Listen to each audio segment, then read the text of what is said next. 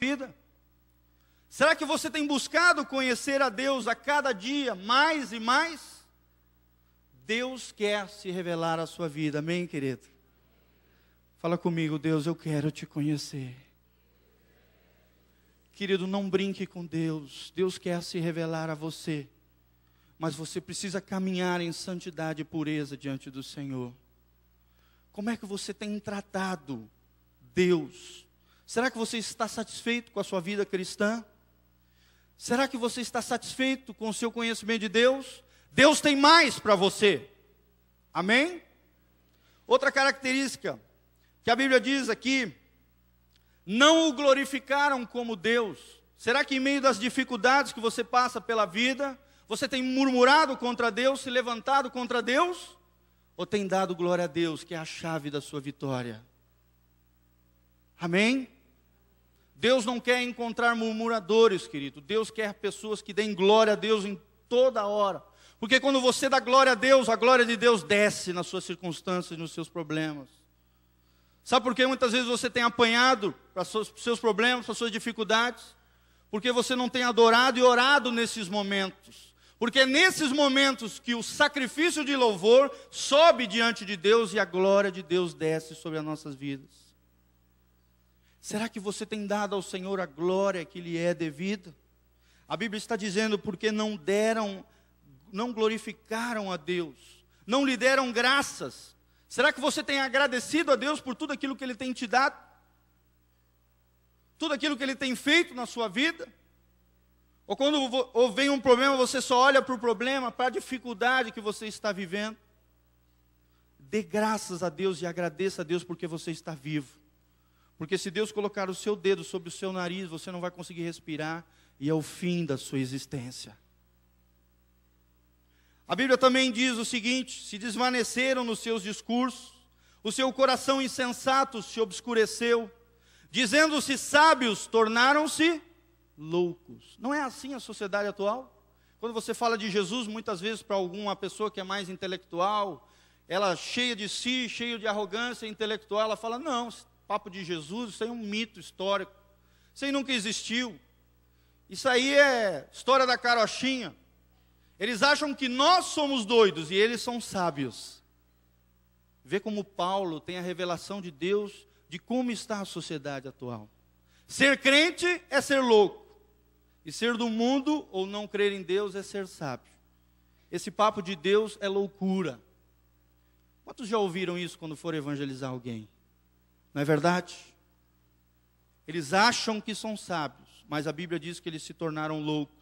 Mudaram a glória de Deus, no versículo 23, incorruptível em semelhança da imagem de homem corruptível, e de aves, e de quadrúpedes, e de répteis. O que, que é isso, irmãos? Isso é idolatria. Fala comigo, idolatria. Pastor, mas eu não adoro imagem, eu não tenho imagem, eu não tenho isso. Sabe, as pessoas carregam santinhos de imagem de homens. Às vezes, dentro da igreja, mesmo dentro do povo do Senhor, as pessoas veneram e têm os seus ídolos gospel. Sabe, para mim isso é um cúmulo. Quando um crente vai ficar pedindo autógrafo e puxando a roupa de, de, de, um, de alguém, de algum cantor, sabe? Fazendo aquelas coisas loucuras, berrando. Isso é idolatria, irmão. Isso é idolatria, e a idolatria tem infiltrado dentro da igreja. Idolatria não é apenas isso, adorar imagens de pessoas, de aves, de bichos. É venerar qualquer coisa acima de Deus. E é por isso que o cálice de Deus, a ira de Deus, recai sobre a sociedade e sobre os homens. Vocês já perceberam que os locais onde tem mais idolatria são os locais onde mais tem promiscuidade? Sim ou não? Porque o espírito de idolatria atrai a prostituição, a impureza e toda sorte de promiscuidade. E logo após, Paulo entra nessa área. No 24, porque isso também Deus os entregou as suas concupiscências e os seus corações, a imundícia para desonrar os seus corpos entre si. E aí começa a relatar a imoralidade e a sujeira que tem invadido hoje a nossa sociedade. Pois mudaram a verdade de Deus em mentira honraram e serviram mais a criatura do que o Criador, que é bendito eternamente. mente. Por isso Deus abandonou as paixões infames, porque até as suas mulheres mudaram o uso natural. Aqui está falando de lesbianismo. No contrário à sua natureza. O natural seria o quê? Uma mulher e um homem. E semelhantemente também os homens, deixando o uso natural da mulher, se inflamaram em sua sensualidade uns para com os outros. Está falando do homossexualismo. Homens com homens, cometendo torpeza e recebendo em si mesmo a recompensa que convinha ao seu erro. Querido, por causa dessa sujeira que está invadindo a sociedade, Deus tem derramado juízo e a ira sobre as pessoas, sobre a sociedade. Nós temos visto tantas catástrofes acontecendo, por exemplo, nos Estados Unidos, que foi o berço do avivamento no século XVIII. Foram os pais nossos, em termos de evangelismo, você vê só acontecendo desgraça hoje, juízo terrível, catástrofes todo o tempo, não é verdade? Vulcões, vulcões, vulcões no Havaí, sabe? Vendavais em todo o tempo, enxurradas, até os muros quebraram. E a água invadiu as cidades, destruindo a vida das pessoas e matando milhares. Deus está derramando juízo sobre a terra. Isso é só o começo, querido, porque nós estamos no tempo de, do fim. Como está a sua vida? Como está o cálice da sua vida nas mãos de Deus, querido? Será que está enchendo de sujeira e imundícia? Não brinque com Deus. Amém? Porque Deus é fogo consumidor. Sabe, tem irmãos que, que conseguem deixar pecados sabe, ali escondidos, anos e anos caindo nos mesmos pecados, tratando ali de, de qualquer maneira, queridos. Lá em Hebreus fala: aquele que estiver pecando voluntariamente, não resta mais nada a não ser juízo de Deus. E você quer o juízo de Deus? Então não brinque com o pecado. As pessoas hoje têm chamado o pecado de problema, porque é mais fácil lidar com o problema. Eu jogo num canto e toco a minha vida. Mas pecado é pecado. Amém? Por que, é mais fácil chamar pecado de problema? Porque daí eu não preciso tratar. Mas a Bíblia chama pecado de pecado. E quando eu sou confrontado com o pecado, eu tenho, só tenho uma alternativa: me arrepender, mudar de atitude, pedir perdão ao Senhor, me apropriar do sangue de Jesus e continuar vivendo uma vida santa diante do Senhor. Deus quer que você cresça em santidade, querido. Será que existe algum pecado escondido no seu coração e na sua vida? Deus quer te curar nessa noite, amém? Querido, para aquele que vive em pecado, existe uma linha fina entre a sua vida e a boca do inferno. Não brinque com isso, porque se Deus tirar a sua mão protetora da sua vida, o inferno vai tragar você. Não existe purgatório, não existe meio termo. Ou você vai para o céu, ou você vai para o inferno, querido. E o inferno é real. Nós temos visto o testemunho do pastor Daniel Etiuk. Não é brincadeira. Será que você está brincando com Deus?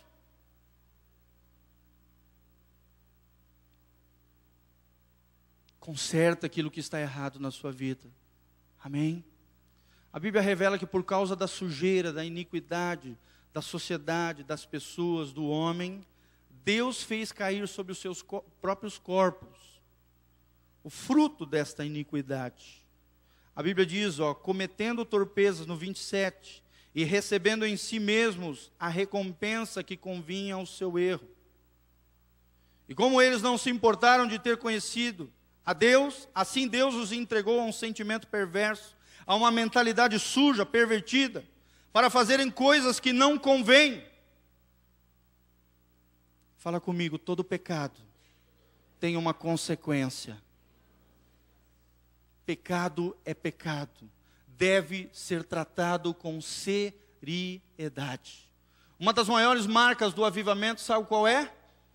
É quando os crentes, as pessoas, os pecadores, começam a tratar o pecado com seriedade na sua vida.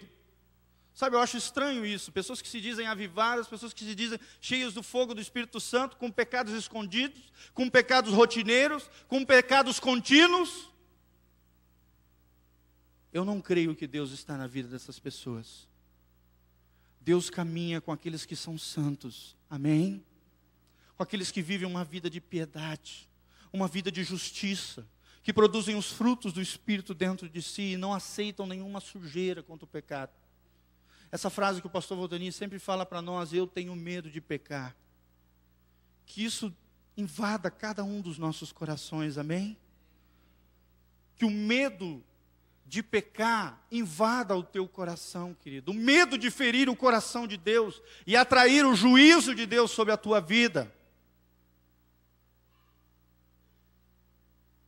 Sabe aquilo que você tem escondido durante anos? Deus está vendo o diabo está vendo e você sabe que precisa mudar.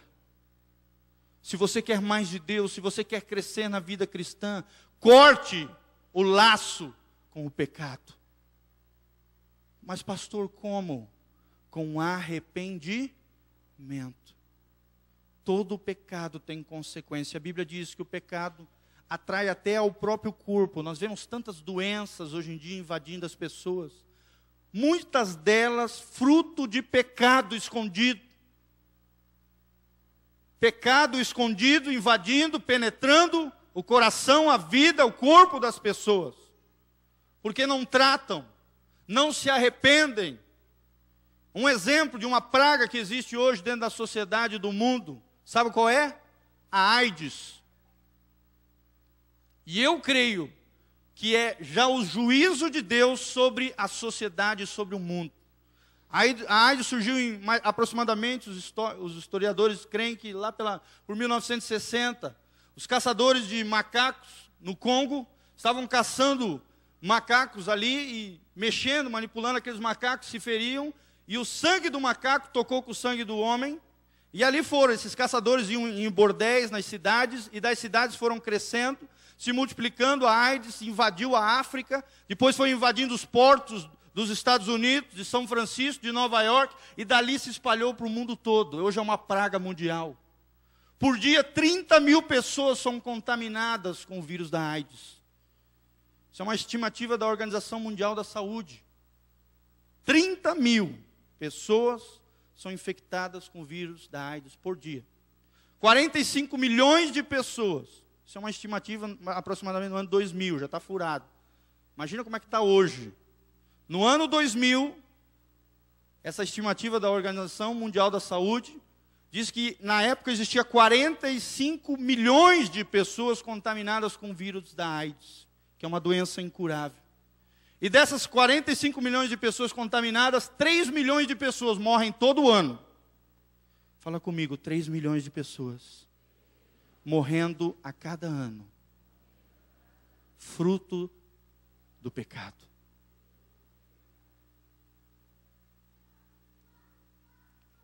É o juízo de Deus sobre a humanidade. Querido, não queira conhecer a ira de Deus sobre a tua vida, amém? Conserta aquilo que está errado. Conserta aquilo que está errado na tua vida. Não queira ser como esses 28 mil habitantes dessa pequena ilha, que se orgulhava de ser a ilha mais pervertida, mais corrompida, mais festeira da América Central. E em 45 segundos, 28 mil habitantes foram totalmente destruídos e mortos. Juízo de Deus sobre a humanidade. O cálice da ira de Deus sobre o homem. Você tem pecado escondido, querido? Conserte. Você tem sujeira que colocou debaixo do tapete? Conserte. Esta é a paga do pecado. O pecado invadindo os corpos, o pecado atraindo juízo, o pecado atraindo catástrofes de toda sorte para a humanidade porque a humanidade está caída e longe de Deus. No final, Paulo, nesse trecho, começa a descrever como é o homem sem Deus.